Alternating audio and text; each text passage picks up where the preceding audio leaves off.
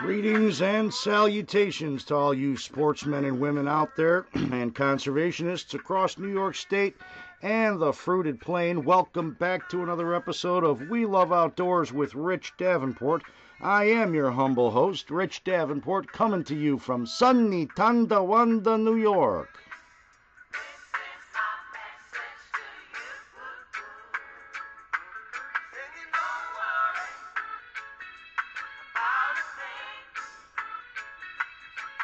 Once again, ladies and gentlemen, welcome back to We Love Outdoors with Rich Davenport. I am your humble host, Rich Davenport.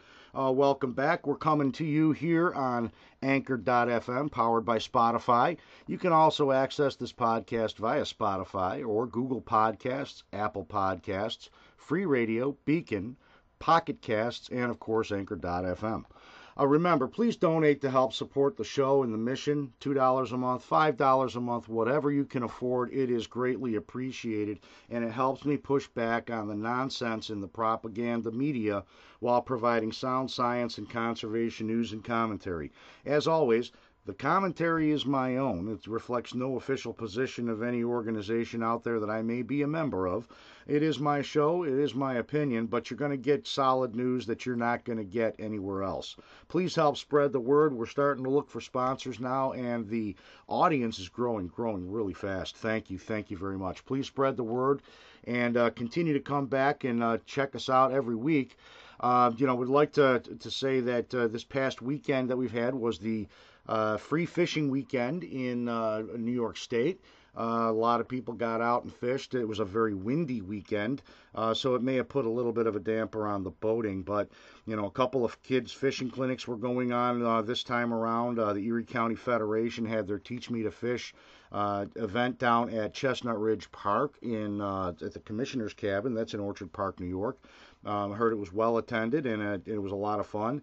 Um, the uh, family fishing days put on by Buffalo United Front and the East Side Fishing Club, also down at Broderick Park, was the entire weekend. I heard that was also a very good uh, uh, turnout and a lot of fun. We had pretty good weather, a little bit of rain on Saturday, but Sunday worked out pretty good. Just some high winds out there.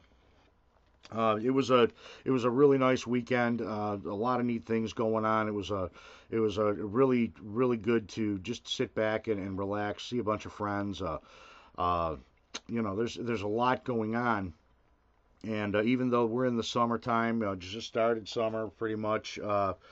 you know, we're still looking forward to the hunt, and we've got a lot of hunting news going on right now because obviously this is the time when all that activity is happening preseason. Uh, as we talked on last week, the Deer Management Plan uh, 10 year update in its final draft uh, form has been released. And, uh, you know, the public comment period for the final stretch here runs through August 8th, 2021. Uh, we did a deep dive into the plan last week. I just want to touch on the regulatory side, which is also now posted in the uh, state register. And, uh, you know, these are the, the regulation proposed changes to allow and support this plan that has been uh, released for review. Uh, the specific regulatory changes, uh, you know, include establishing an antlerless. It's a special antlerless only firearm season. It's going to commence the second Saturday in September and to run for nine consecutive days. And it's important to note that the valid carcass tags that will be used for this nine day September antlerless only season will be deer management permits or DMP and deer management assistance permits DMAP. Uh, those are the only tags that are going to be valid during this nine day period. Um, it may encourage more to apply for DMP in these areas. Uh, that may reduce the supplemental issuances after the main draw is closed on October 1st. But remember, this is not a Southern Zone wide or statewide uh, initiative here. The uh, wildlife management units that are going to be impacted by this include 3M, 3R, 8A, 8F, 8G, 8J, 8N, 9A, and 9F.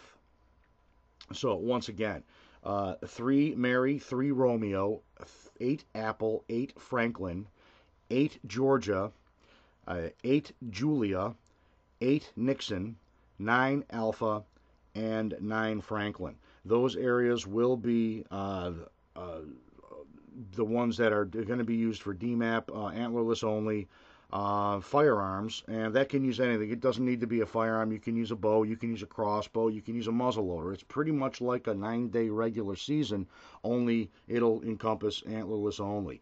Um, areas that will be early antlerless but use archery only with the same um, with the same tagging requirements, D, DMAP and DM, DMP, uh, is one Charlie, three Samuel, four Juliet, and eight Charlie. So 1C, 3S, 4J, and 8C archery only areas, but they will also have a nine day special season. In the northern zone, hunters will see proposed changes to the muzzle loading seasons um, and the harvest of deer of either sex. Uh, there were several areas in the northern zone and the Adirondack Park area that uh, have been antlered only harvest during any muzzleloader season. Um, nine, or rather 6F, 6A, and 6J, those three WMUs, which are currently under antlered only, are now proposed to be uh, antlerless or antlered, deer of either sex, and that change would leave Wildlife Management Unit 6N as the only antlered only WMU during the ML season in the northern zone.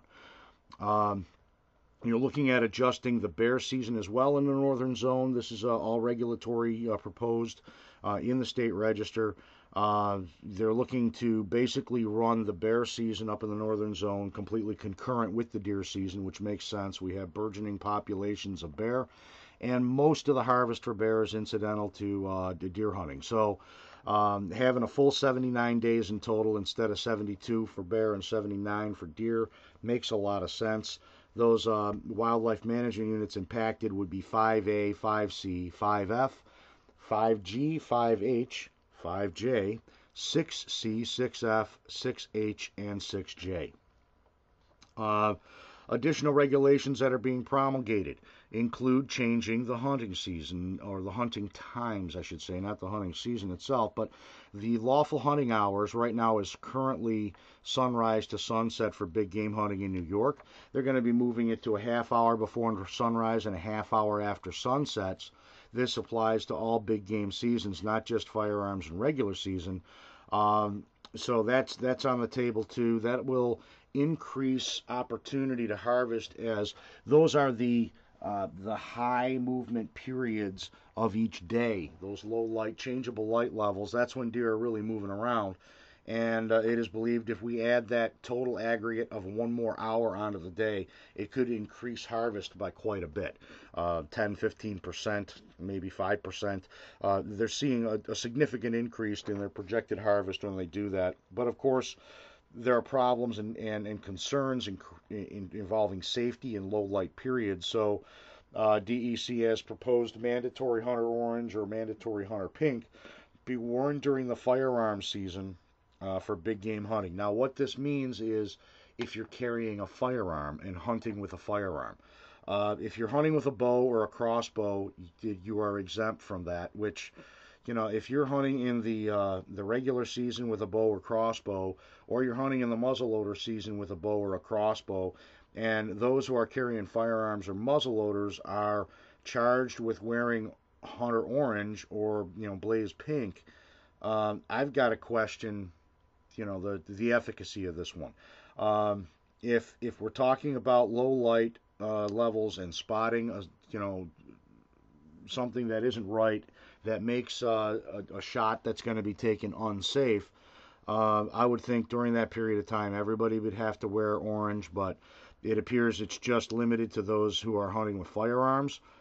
Um, it doesn't make a lot of sense. And again, uh, the official position of the New York State Conservation Council is uh, voluntary hunter orange or hunter pink is far more effective because it, it is concerns us that you be looking for a, a color instead of identifying what is beyond the target by the shape of the silhouette. You know, you could have somebody out there who's wearing safety orange but is sitting in a ground blind, completely concealed. If you don't spot that ground blind and you don't know that somebody you know is in it, you know that structure should tip you off that it's not a safe shot. But if you don't see orange and you think that's the safe shot to take because there's no orange, you may wind up putting a round through an occupied ground blind. this is these are some of the problems with with mandatory orange. Um, you know, fears of rushing a shot, you know, can happen. Uh, you know, buck fever, as people talk about, um, does exist. People get excited. You got that big deer coming at you, and you don't see orange or pink beyond your target, but there's somebody in a structure behind you that you didn't see, or they're up in a, a, a tree stand, maybe eight, ten feet off the ground. You didn't see them. Um, you take that shot. Maybe they're up there with a bow and they've got no orange on. You take that shot. You didn't know it wasn't uh, a safe shot, and uh, you thought it was because of no orange or pink. You know that's that's that's the uh, jeopardy. Again, comment period ends on August 8th, so you know please submit your comments. Um, additionally, trappers are going to see some changes to the Fisher and Pine Marten trapping regs. Uh, the, the changes really involve uh, repealing some of the regs on fishers that require trappers to hold a special permit to trap the fishers that you got to download from the DEC website or you apply at, a, at one of the regional offices to secure that. It is free, but eliminating that is, you know, streamlining it. There is no more need for it. Um, Pine marten, on the other hand, will require a special permit to trap the pine marten, and those are going to be available online or available in person at the Ray Brook office or Warrensburg office. Uh, possession tags stamped pine marten must also be secured with the permit, and the only lawful possession of pine martens will be those tagged accordingly. Uh, final changes and amendments involving the tagging and sealing requirements for otter, otter, bobcat, fisher, and pine marten taken in New York State are also up uh, in this uh, same uh, proposed regulation, and I'd wholly recommend that trappers read the entire proposed text and comment accordingly.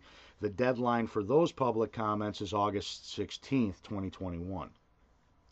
Another area of concern in New York is the growing conflicting activities occurring on wildlife management areas, and that's in part to DEC's promoting of the great outdoors, but they kind of forgot to properly define what is allowed and what isn't on wildlife management areas, fish and wildlife management areas, some multiple use areas, and unique areas. So, you know, there were promulgated re- regulations that have been released. Uh, the comment period is over, and we're expecting full adoption of these. Um, and they're going to cover all WMAs, uh, all fish and wildlife uh, management areas as well. WMAs is obviously a wildlife management area. Uh, and specific uh, multiple use areas and unique areas that specifically ha- uh, Bog Brook unique area, Seaward's Island unique area, Junius Pond unique area, the Harwood Lake multiple use area, and the Carlton Hill multiple use area. These regulations have become necessary to clarify what is and what isn't allowed in terms of activities. Um, these lands are set aside specifically for wildlife management. Uh, these areas are specifically for hunting, trapping, and where fishable waters exist, also fishing.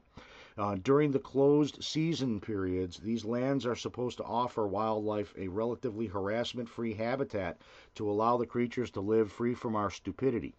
Camping, mountain bike riding, e bike trail riding, and even boating um, can be harmful to fish and wildlife uh, you know, due to the disturbance at, at peak times, you know, nesting times, uh, uh, young rearing times, etc. Um, the common sense is obviously to understand that the federal laws behind establishing these areas should be better understood. Uh, some of the regulations are, are focusing on leash laws. You know, if you're going to bring your dog out there, you don't take them off a leash ever. Uh, the only exception is if you are lawfully hunting during an open hunting season, such as for pheasant or grouse or rabbit, or during uh, hunting dog training periods in specifically designated training grounds on those WMAs. If you're not hunting with your dog, not training your dog, you got to keep your le- dog leashed at all times. I also recommend everybody read, you know, read this and, uh, you know, get familiar with it. Well, you know, we're going to get ready to take our first break here, folks. Um, but when we come back, we're going to talk a little bit more about these regulations and we got more to give you. Don't go away. We Love Outdoors We'll be right back.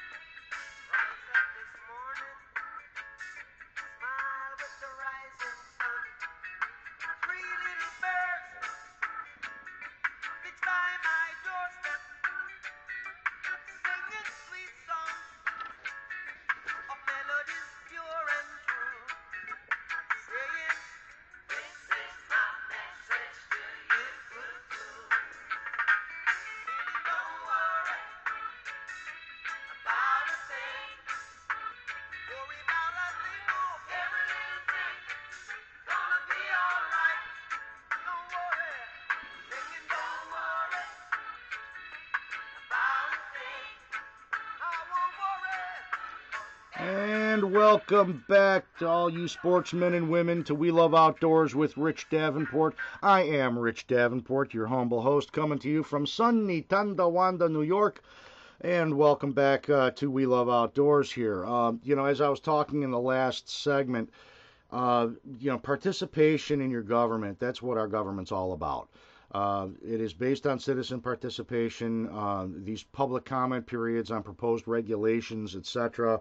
Um, having a three-day uh, period to debate or an aging period for legislation to allow you to participate by uh, talking with your elected representatives and seeking their support in uh, you know the way you view things is what your right is, and that's what makes our government so unique and so uh, so so precious um, your participation is is paramount to making sure we get things right.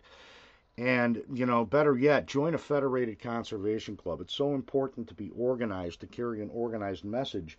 Uh, you know, when things aren't right or when we want things done that's, that's going to be strengthen conservation, uh, being organized to, to share information, to become better informed, and to carry a unified message to cut through a lot of the noise. That's really what needs to be done. And joining a, a local conservation club that is federated to their local county organization, connected with the, the larger statewide New York State Conservation Council, is really the way to go. Um, you know, there are uh, all sorts of uh, outlets to figure out when you can do this. Uh, you know, which clubs are in your area. Uh, social media like Facebook and MeWe as examples, uh, they host groups and pages specific to the organizations. Um, all these organizations typically have their own websites. Now that they're easy to maintain and, and build, uh, it doesn't cost an arm and a leg to have one developed. Um, you know, get involved. You know, protect the sports by being involved. Uh, you know, ask questions, present your opinions. Uh, you know, get informed on, on actual scientific articles, the, the actual harvest information, etc. That's how things work really well. Um, and of course, you know, attending the meetings is important too to get informed. And you know, on the 24th of June, uh, the Erie County Federation had their uh, June meeting down at Hamburg Rod and Gun. Um, it was the first meeting we've had since the COVID, COVID, COVID emergencies were completely lifted in New York. Uh, the CDC nonsense relating to kids going to the doctor or dentist having to wear masks and such, notwithstanding. Um, however, the short notice uncertainty on all these changes has been painful for everyone over the last 14, 15 months, not knowing where we're going. Well, now apparently we have no more restrictions, which, you know, we we had a few days to shift uh, with our Teach Me to Fish event on the 26th because you know, the COVID, COVID, COVID rules had required pre registration for the event. And then a few days prior, with all those being lifted, we could you know take walk-ins so you know we tried to get that that word out over the last couple of days. I, I think it worked. Um, you know that any kind of capacities were eliminated. You know just went back to normal two days before the event. You know this thank you Herr Cuomo. I mean it's unbelievable However, in that vein, we're happy to, to announce that National Hunting and Fishing Day will be a, a, a full event. Uh, no restrictions, no capacity limits, no registration to, to, you know pre-register to get in. You do have to register to attend because you have to sign some some release forms and such. Uh, there is hands-on training and such. Um, but that's going to happen again this year. National Hunting and Fishing Day is September 25th, 2021 and uh, it will be held once again at Elma Conservation Club, 600 Creek Road up in Elma, New York. Uh, this event is a great free family friendly event that happens every year. It's the fourth Saturday in September by congressional act passed in 1972. And, uh, you know, we do provide, as the Federation, Erie County Federation, hands on instruction in archery, in air rifle, in crossbow, and for those age 12 and over, we also have trap shooting unlike a lot of different uh, uh, events that are that are sponsored but have no firearms, we provide firearms. You know, we get supervised instruction, and uh, it gives you an you know a little bit of uh, exposure to that wing shooting sport. Uh, many of our clubs set up exhibits along with our friends in the DEC to provide information, how-tos, where-tos, and to answer questions you may have. We have uh, five seminars so far set up, including walleye fishing information, turkey hunting, deer hunting, and Lyme disease prevention and tick exposure prevention. Uh, this one's important as Lyme disease, you know, is rising, and and uh, Sherry Voss, who's with the Lyme Associates of New York, who will be putting on this uh, seminar. She also covers how to kind of protect your pets, especially dogs, because dogs and cats can contract Lyme disease. Um, you know, they can also carry the ticks that carry Lyme disease into your home. So, you know, it's a it's a really uh, important thing to attend. Um, donations are going to be welcome. We got uh, lunch that will be available. Uh, Elma Conservation is sponsoring food and beverage. Probably carry a nominal cost this year, but what the heck? The donations are welcome, and it's a heck of a fun time. Um, the kids that attend, as always, will be eligible for drawing to for a drawing to win a free rod and reel combo. We haven't yet determined the number of kids that are going to be uh, receiving uh, or potentially receiving uh, rods and reels. We have to look at our uh, inventory as we get uh, through the, the fishing season. Um, but stay tuned to future episodes of We Love Outdoors. We'll give you those updates. Uh, social media and traditional ads will be coming out soon.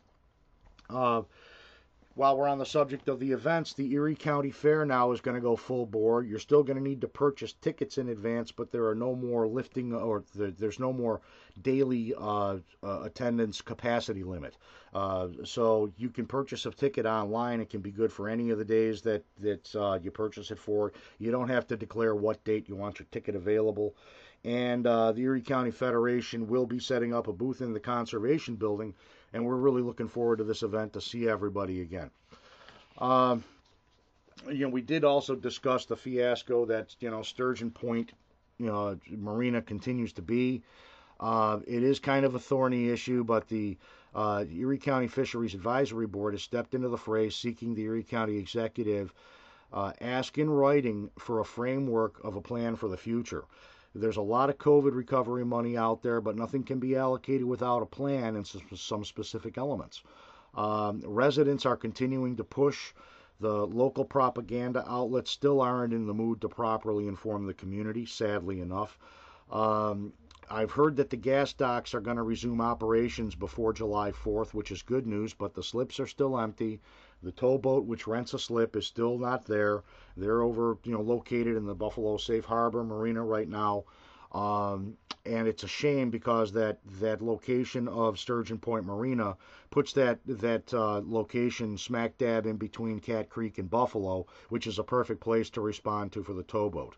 Um, it's pretty sad. Uh, you know, this is really directly due to the town's mismanagement of this community asset. Uh, it, it really is sad, but this is not just this year. It has been going on for at least five or six years. And, uh, you know, it's a sad state that the local journalism, the local media, um, is not keeping everybody informed and, and keeping them informed of the truth. Um, it's pretty sad. Uh, but hopefully the residents will keep the pressure on. The sporting community is standing behind you, and I understand that an email campaign has been picked up uh, to get the news story, to, to, get the local news to cover this properly. Uh, so we'll see what happens. Uh, in other news, uh, it was reported to the Erie County Federation that Dr. Jason Robinson, uh, DEC Lake Erie's Fishery Unit's team leader, has revealed that the Eastern Basin walleye numbers are way up. Although smaller due to the recent sizes and spawning success, uh, with along with habitat restoration, you know they're not giant fish yet. But our population of fish here in the New York waters, which used to be around 10% of local, 10% of the population made up by local fish that are spawning here, is now up to 50%. It's a very, very fast growing, uh, very healthy uh, local population of walleye that doesn't seem to migrate across the lake as the western basin fish do. They seem to stop in, in Pennsylvania and turn around and come back. The eastern basin fish do. Um, the fishing has been slow despite noting seven year classes of fish are out there in large numbers right now. Um, the walleye right now are keying on rainbow smelt. There's a large number of smelt that are out there. Um, you know, everybody from Buffalo to Barcelona seems to be reporting that they're marking a lot of fish, but difficult to turn a bite. I expect that to turn around as the insect hatches abate, including the, the may, mayfly hatches, which are starting really in full swing right now. Um, it's also been announced that uh, Hawkeye Bowmen, uh, Federation Club member Hawkeye Bowmen, um, has announced the youth archery clinic. Their own youth archery clinic will start July 5th and it'll be running throughout July on every Monday of July from 6 p.m. to 8:30 p.m. That's at Hawkeye Bowmen in Marilla. Uh, currently, 15 spots or so are still available. They could, they have enough room for about 20, 25 kids. Contact Hawkeye Bowmen or visit ECFSC, and the event should be listed there. Um, the annual youth archery camp for Region 9 is also on this year. Will also be hosted at Hawkeye Bowmen, and the regional camp runs August 6th, 7th, and 8th, starting 8:30 a.m. on the 6th, and it concludes at 2 p.m. on August 8th.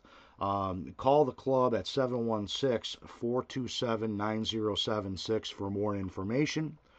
And um, one last thing that came to our attention at this meeting was that uh, apparently the DEC is, uh, even though they're, they've opened their new welcome center uh, down at Iroquois Refuge, which is great news. Um, those new facilities are there, uh, but there seems to be some conflicting activities going on on this refuge, and uh, it has been reported that eight sandhill cranes have been spotted in the refuge this year, and it's exciting for those who are shorebird watchers. They don't really show up all that often in our neck of the woods. Um, these activities that are conflicting seem to amount to harassment and are concerning, and the DEC is seeking help in reporting these events so they can better protect the wild residents. Um, if you see something, say something. Uh, the HIP number is there. You can contact at 888 uh, TIP DEC. Um, the tip line is is active. Uh, you know, try to try to do your part and make sure that you know these activities, uh, trail riding and uh, and uh, running dogs and so on and so forth, that shouldn't be um, happening on these uh, lands that still are. Uh, you know, just report it so we can reduce that. That would be a, super duper thing. Uh, you know, the Federation has stepped up. It's done a, heck of a lot. Uh, and you know we continue to do so. There's there's a lot of things that are on the plate, and uh, over the course of time, we hope that more people get involved. Uh, you know, obviously, uh, one of those things is the uh, the youth hunting bill that is you know moving forward. You know, more counties have, have taken advantage of this, and five of the six counties in Region 9 uh, obviously have already passed their local laws. Uh, we're expecting Erie County to have their public meeting set up shortly after the 4th of July, uh, which is a wonderful thing. The 4th of July is next Sunday, so hopefully by maybe next week uh, we can see this public hearing and uh, get this passed and allow 12 and 13 year olds to hunt deer with a firearm under supervision within Erie County as well. Uh, would be wonderful, but this is this is something that you know we need uh, the sporting community to get involved with. Phone calls to the legislature, uh, emails, uh, snail mail letters are the best, but getting this active participation in our government is what it's all about. When we don't participate, it makes things that much harder. Uh, you know, it's obviously if we want to show that we support something, then we need to support that en masse. And if we're not supporting it in numbers, you know, I, I can't I can't begin to, to tell you how much more difficult this this becomes. Uh, so we need people to be involved. You know, don't take that cynical approach that no one listens to you because believe me, you're listened to when you speak. If you're not speaking, obviously no one can hear you. So how can they possibly listen? I don't know. Just my my feeling on it. Well, we're going to take another break here, folks. Eh, we're at the bottom of the hour. But stay tuned. We Love Outdoors with Rich Davenport. We'll be right back.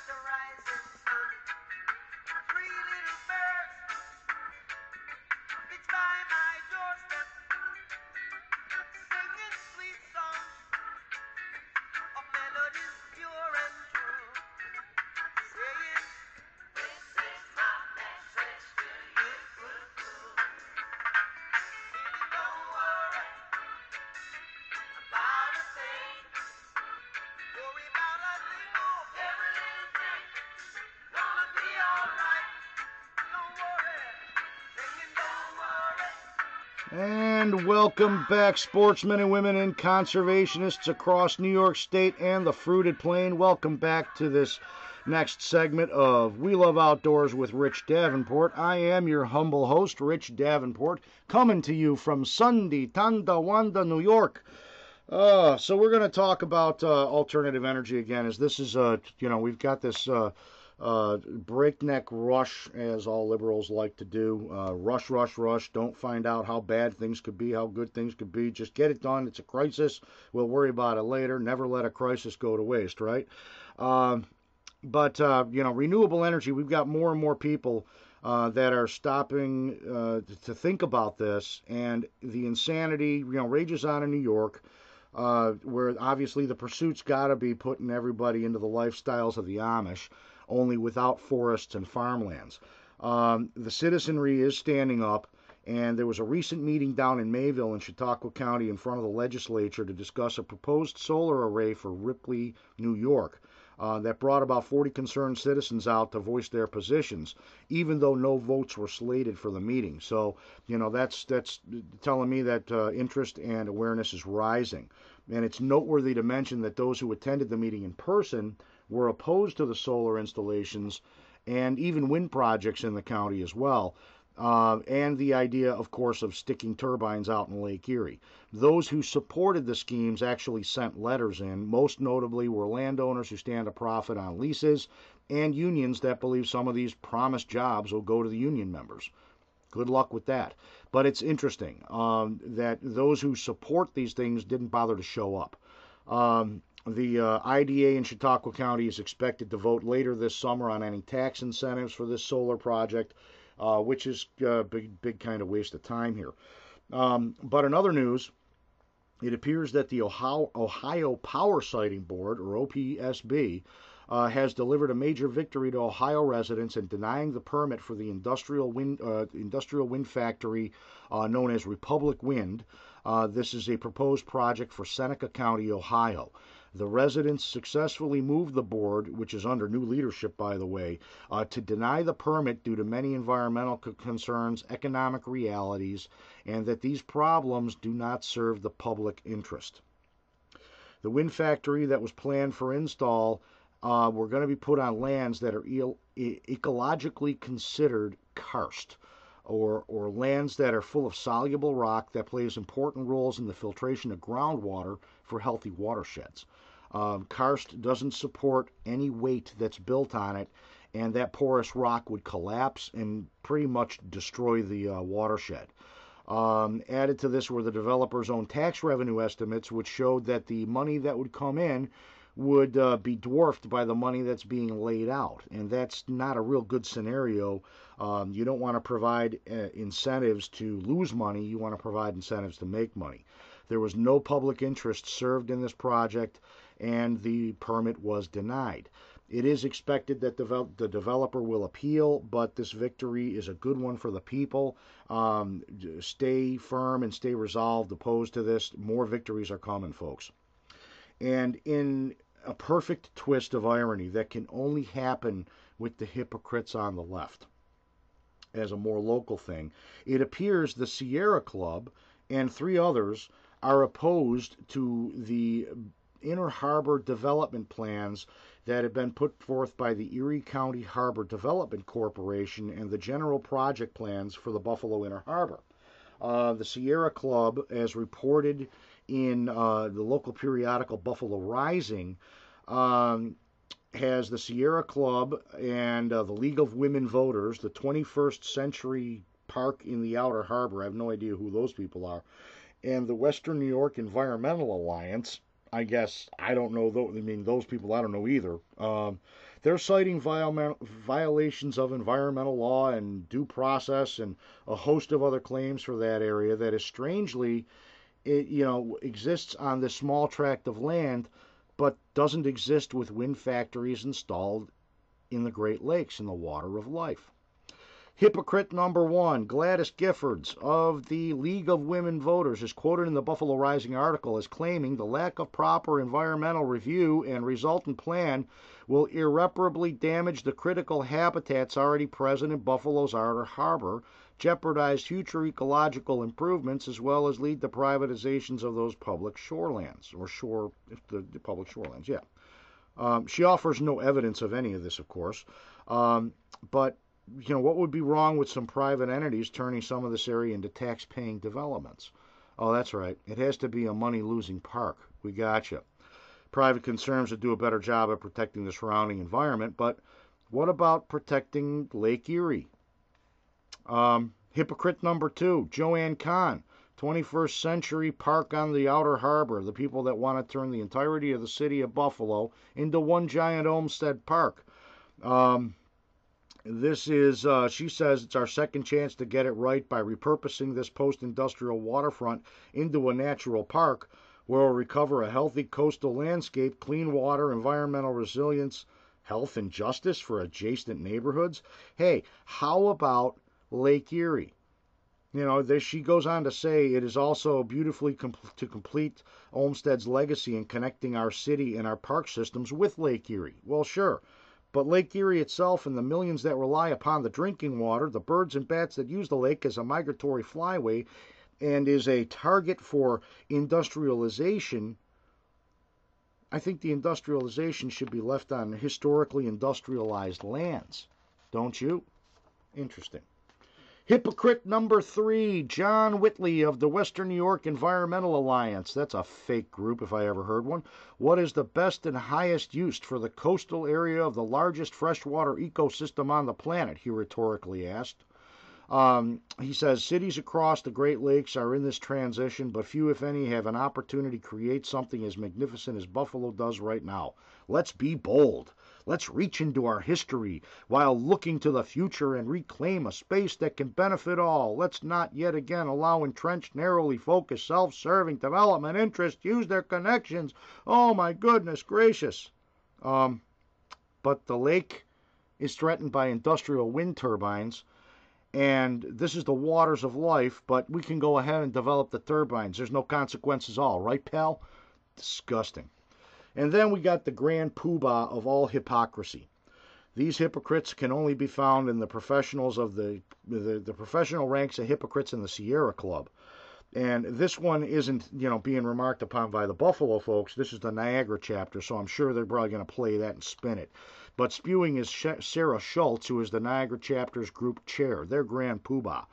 After noting one of the major objections to the Great Lakes offshore wind turbine nonsense of ours, she goes ahead and says Buffalo Outer Harbor is part of a globally important bird area that connects with Tifft Nature Preserves and Time Beach Nature Preserve and is part of a Ramsar wetland of international importance containing New York State and binationally significant coastal fish and wildlife habitats, including that of endangered, threatened, and protective species. Hey, stupid, where do you think all this life travels across to get there? Mars? Uranus? No, it's called Lake Erie. So while the Sierra Club is promoting the destruction of Lake Erie with industrial wind turbines, they're crying about a small piece of land that actually is not part of the Ramsar area. That's the upper and lower Niagara River, United States side, point of difference. But all those birds that migrate there, uh, and the uh, spawning muskellunge and the spawning uh, lake sturgeon that are, are, are referenced as you know possibly being damaged by this development, where do they all go? Where do they all come from? That's right, it's called Lake Erie. Uh, the entire lake makes up uh, uh just a small portion, but the entire lake is certainly part of the uh, Great Lakes Flyway. Uh, you know, the, the entire lake is used, not just the shoreline, as some people, you know, erroneously believe. Those are folks that have never been out in the boat, out fishing out there.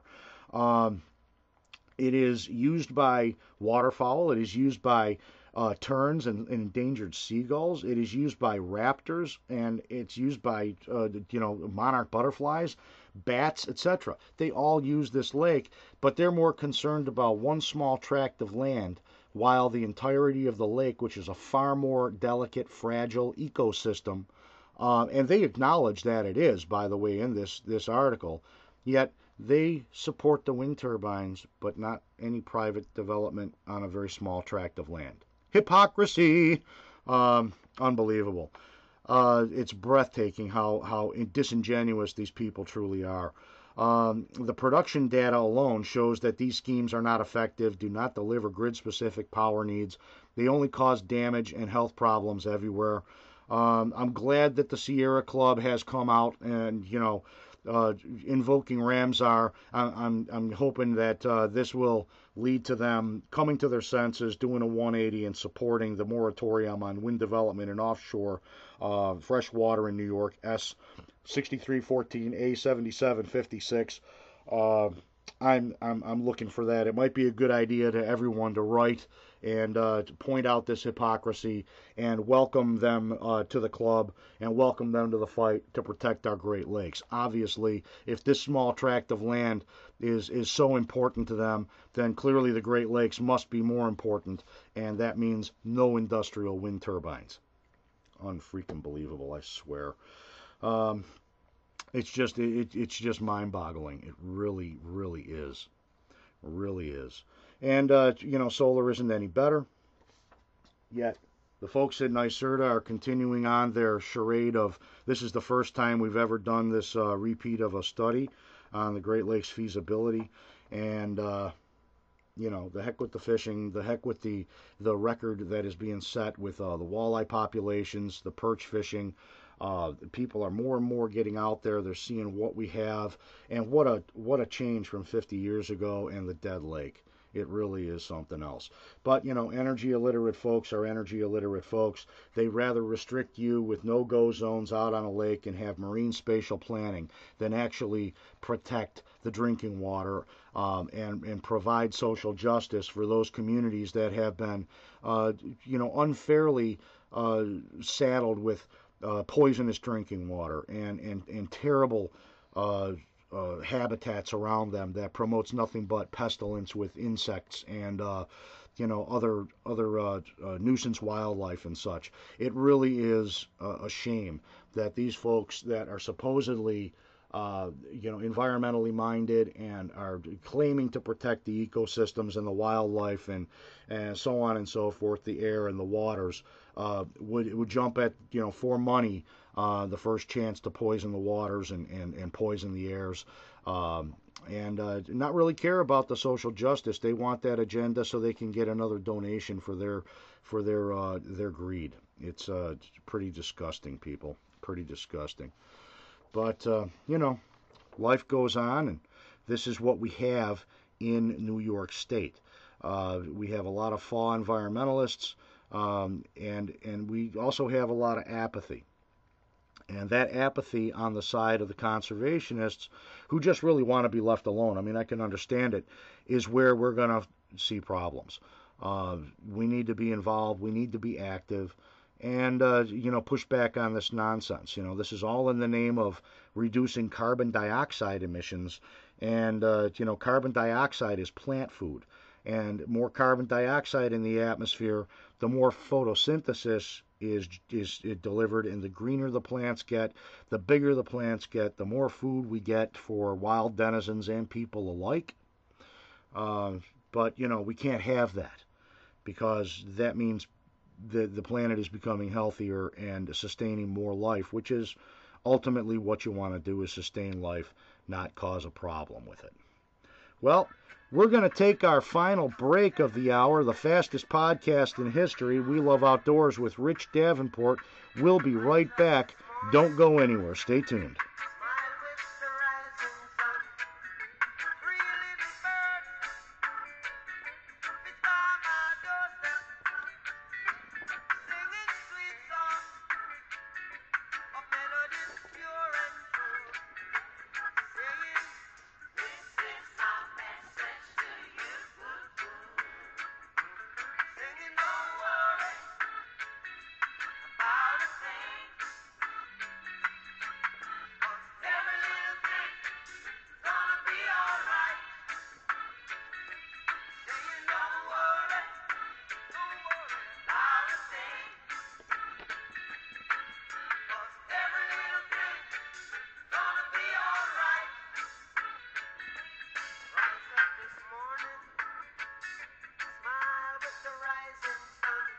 And welcome back, sportsmen and women and conservationists across New York State and the fruited plain.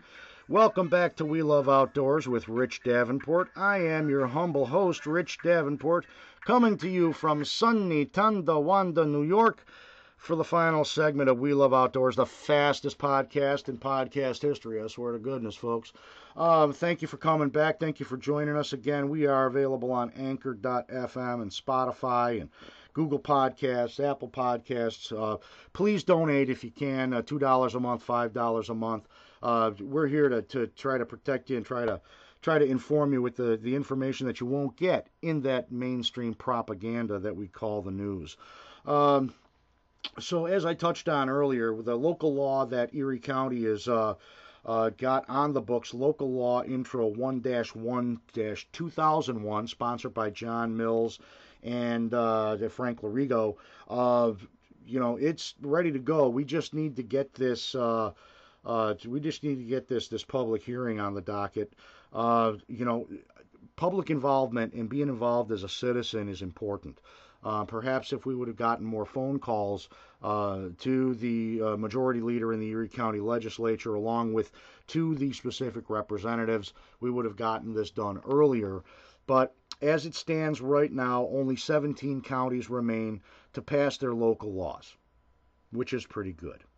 Um, you know, we, are expecting this to be done, obviously, um, in uh, you know in short order, but we might have missed uh, the opportunity to be published in the hunting syllabus in print in the uh, the hunting and trapping regs this year. Um, but at least there, the DEC does have a website, uh, a web page dedicated to this so you can see which counties are involved in it. Um, that's a real good thing. Uh, so, so you know, we're making progress, but folks, really, we need that that activity. We need you to participate. Um, you know, the folks like myself who who serves as the uh, co-chairman for the New York State Conservation Council's Big Game Committee.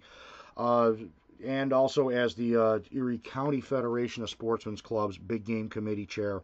Um, you know, it, I'm able to carry the ball. I am willing to do that on your behalf, but I need the peeps behind me. Uh, just like uh, you know, President Jeff Jondal needs the peeps behind him when he's pushing on things. Uh, you know, it, it works a lot better when we have the rank and file showing their support. It really does. Uh, you know, we've got to make a push in the not too distant to get Wildlife Management Unit 9 Charlie, 9C, uh, open for big game hunting so we can start doing some suburban and urban deer management. But it's difficult to carry that message when those people who desire this to happen sit on their hands, don't make phone calls, don't write and send letters. Very, very difficult. So, um, you know, as uh, as of right now, again, 17 counties remain. Uh, only one in Region 9 remains. That's Erie County. Um, but uh, there you have it. Uh, and in other news, while the DEC is taking steps to assure that conflicting and wildlife disturbing activities cease on wildlife management areas and some multiple use areas and unique areas, it appears that the state of Arizona is showing similar concerns involving trail camera usage and the activities of visiting cameras to change batteries, import photos off of SD cards, etc. In fact, many Arizona hunters apparently place trail cameras near watering holes on public lands, and the continued foot traffic in these areas has state officials worried about the effects of harrying the wildlife and also have some concerns about the uh, violations potentially of the concepts of fair chase. So, on June 11, 2021, after a meeting of the commissioners of the Arizona Fish and Game Commission, the commissioners voted 5 0 to ban the use of trail cameras statewide for the purpose of taking or aiding in the take of wildlife or locating wildlife for the purposes of taking or aiding in the taking of wildlife. In other words, if you use trail cameras to scout deer for the upcoming hunting season, at least in Arizona, this year will be the last year you can use your trail cameras because the ban takes effect January 1st, 2022. Now, citing fair chase violations, the ban is all encompassing, including use on private and public lands, and not just during the season, uh, which you know states such as uh, uh, Montana and Nevada out west already have uh, regulations in place that ban the use of uh, trail cameras during the hunting season. So any open hunting season, no trail cam use for you. But you can certainly use them pre-season for scouting and as well as post-season to see what you know animals may have survived for the following year. Um, this one is an all-encompassing uh, uh, uh, regulation that dovetails on the already banned use of live action cameras, including smartphones and, drone, smartphones and drones, that was implemented back in 2018 for the aiding and hunting. Um, despite taking nearly 1,850 public comments on the issue, with over a thousand of these comments voicing strong opposition uh, to the newly proposed rules, the commission was apparently not swayed, and um, the they're viewing that improvements in trail cam technology that have already happened and will happen in the future create an unfair advantage for hunters, uh, creates competition and conflict between hunters at watering holes on public lands disturbing the wildlife with frequent visits to set and check trail cams. And, uh, you know, they have other issues, including disturbing livestock grazing on public lands and the taking of pictures of people without their permission. You know, like the trespasser that walks by. Um, there exists no data to support any of these concerns of conflicts between hunters. Overharvest of game animals isn't happening, and even uh, specific to support the belief that there's an unfair advantage even gleaned. Um, knowing you have a specific animal to on your trail camera doesn't give anyone an advantage over the game animal. You still have to be out there, and you're still subject to their nose detecting you, your movement detecting you, etc. Alternate ideas such as setbacks from watery holes and restrictions governing public land use were also considered, but in the end, the full ban was upheld and opted for. Unbelievable. Concerns regarding multiple seasons going on and the potential for the hunter to ruin another hunt uh, just by checking trail cams was also uh, a reason offered up. Um, Commissioner Jim Goughnour agreed. Um, he stated several times in the past that when he's faced with a challenging decision, he looks to the guidance of the North American Wildlife Conservation Model, its mission statements, and history for guidance. He believes there's no doubt that fair chase is a cornerstone of the model, and uh, use of trail cam does not meet the criteria, according to him, um, for fair chase. So there you go. New York hunters, beware. Um, these things kind of have a funny little habit of being born out west and heading east, uh, like the lead ammo ban in California, uh, you know, with the concern of poisoning condors and, and eagles. Stay vigilant, folks. This could be coming. Uh, I think there's more of a concern with fair chase and uh, the use of food plots in New York, uh, which are nothing more than bait piles with roots, in my opinion. Those food plots do change or alter movements that are natural of the deer moving from uh, food to food source. Uh, this artificially moves them into an area that's planted. Um, you know, it's it's not a crop that's going to be harvested. Uh, I don't know. It just doesn't make a whole lot of sense to me. But this could be coming in New York. So, you know, laugh about it for now, but, you know, these things do have a, a habit of, of moving across the country, and we need to stay forever vigilant.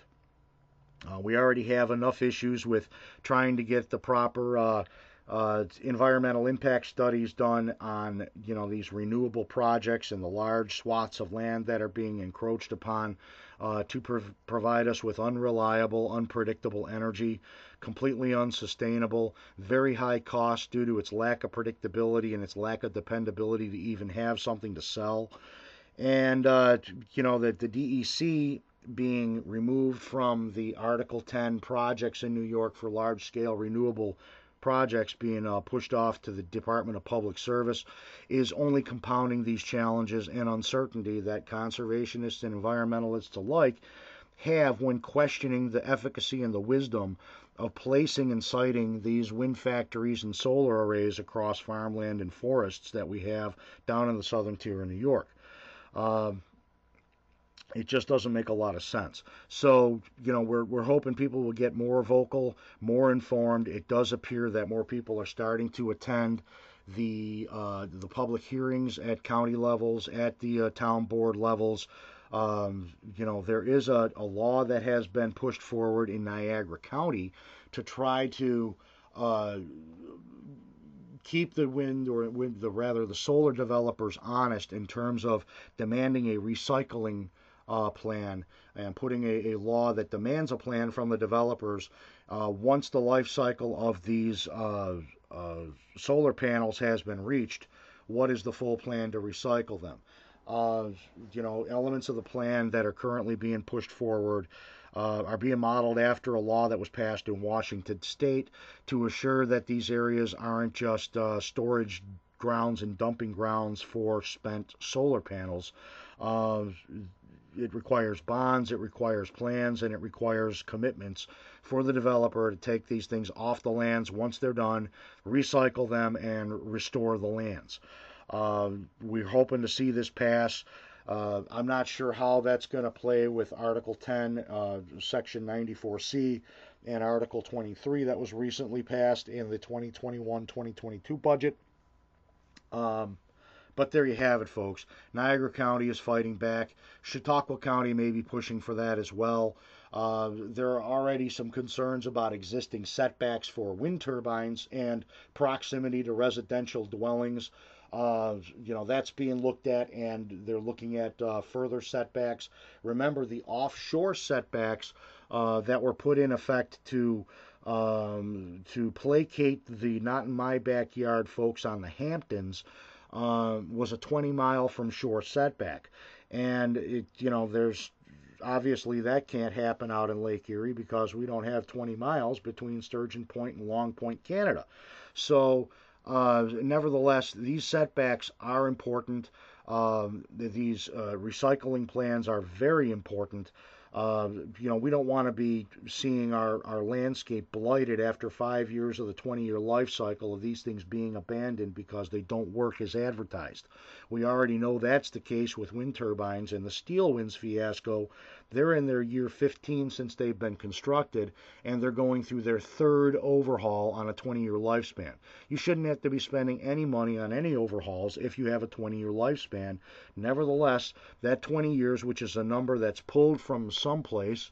Um, I, I think a dark nether reach um, sphincter uh, area of uh, these people. I think they just pulled it out of thin air or out of something else. Uh, it's obviously made up. I haven't seen anything last 20 years that is claimed. And, you know, the, the brilliancy of the green people uh, with, you know, California taking that march and, and being well ahead of the curve than Texas is. Um, you know, they've got rolling blackouts that have become a fact of life. They have implemented a, a mandatory electric cars, no gasoline cars by 2035, I believe it is, like New York is trying to do, and like Biden's trying to do nationally. And now they have no power, and they're telling the, the residents of California, don't charge your electric cars because uh, we can't handle it. The grid can't handle it. How is that? I mean, that's just ironic, and that is just so delicious. So, you know, when they tell you they've got, uh, you know, enough capacity that they can power up to 400 homes per wind turbine, remember those wind turbines, when the wind isn't blowing, also has the potential to power zero homes. That is not the same with traditional power plants that actually produce 24 7, 365 in a small footprint to limit encroachment. That's what we need, folks. That's smart. That's wise but apparently wisdom doesn't fly in New York. It's uh, something else, that's for sure. Bizarro World comes to mind. Well, folks, that's going to do it for another episode of We Love Outdoors with Rich Davenport. I thank you for being with me today, and I hope you'll join me next week. Same bat time, same bat channel, and have a great week, folks. I'll see you next week.